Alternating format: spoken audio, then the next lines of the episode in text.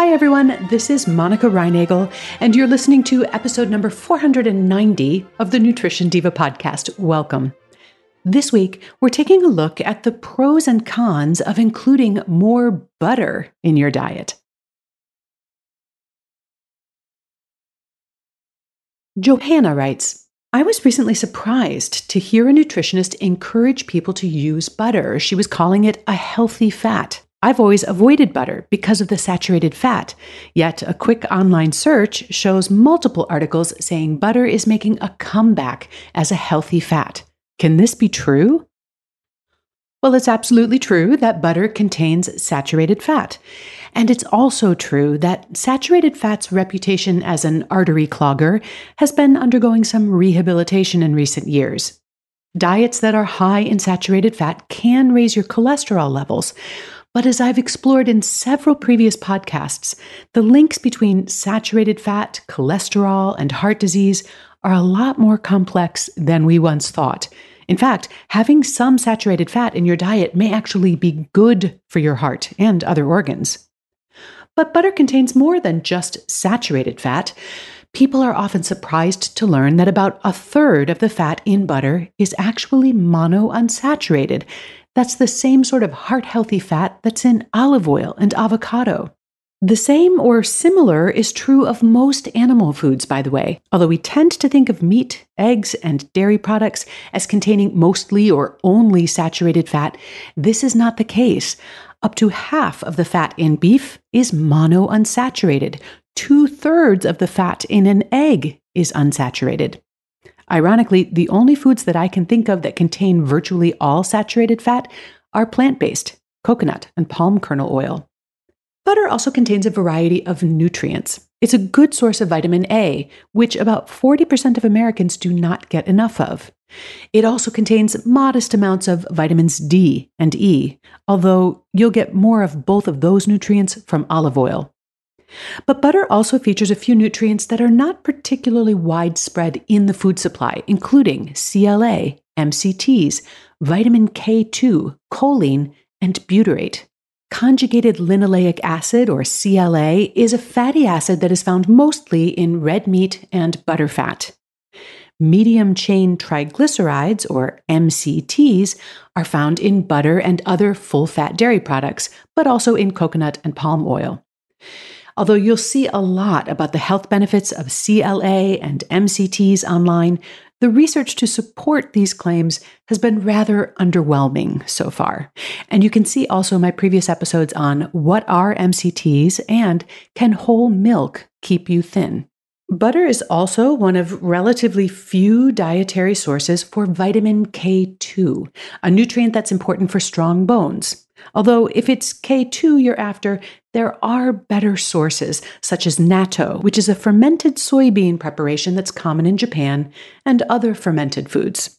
Choline is an essential nutrient that has many important functions in the body, including synthesizing neurotransmitters and protecting neurons.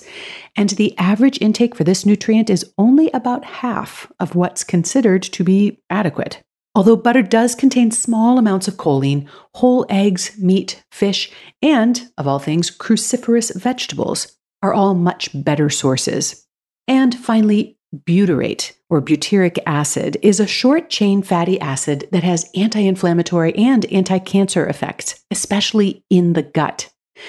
Now, butyrate is produced on site right there in the gut by your intestinal bacteria, and I talked about that in my recent episode on postbiotics. So, one way to get more butyrate in your gut is to eat more fiber because that promotes the health of those bacteria. But another way is to eat foods that contain butyrate, including butter. Okay, even though butter isn't exactly a nutrient powerhouse, it's clearly not just empty calories either. But is that enough to justify rebranding butter as a healthy fat?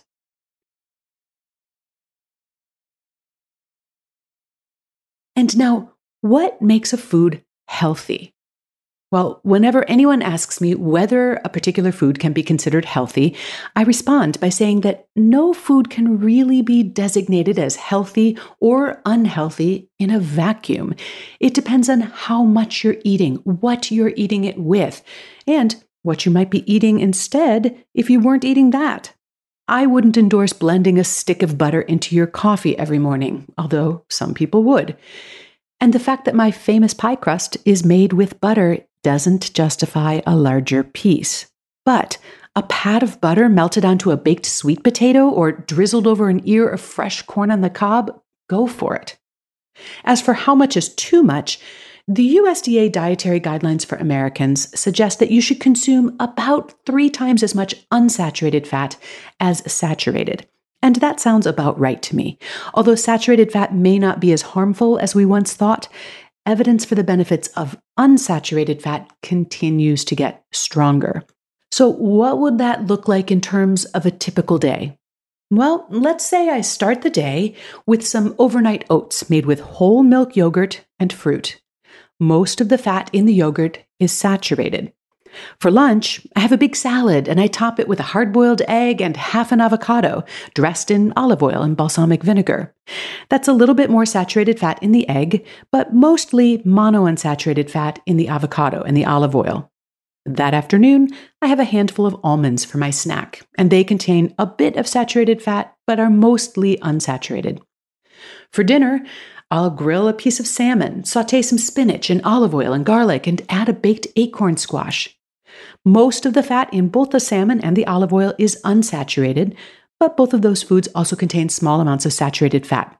And then later on, I air pop some popcorn and drizzle it with butter. As I said earlier, about two thirds of the fat in butter is saturated and the rest is unsaturated. So, all told, that's about 60 grams of unsaturated fat and 20 grams of saturated fat and a whole lot of delicious nutrition. Look, almost any food can be consumed in quantities or contexts that are unhealthful, and butter is no exception. But I think that a healthy diet can absolutely include butter and be the better for it. I hope you enjoyed today's show. You'll find a complete transcript along with links to several related episodes on different kinds of fats and how they affect our health on our website at nutritiondiva.quickanddirtytips.com. And you'll find me at nutritionovereasy.com. And on Facebook and Twitter, I'm at Nutrition Diva. Have a great week and remember to eat something good for me.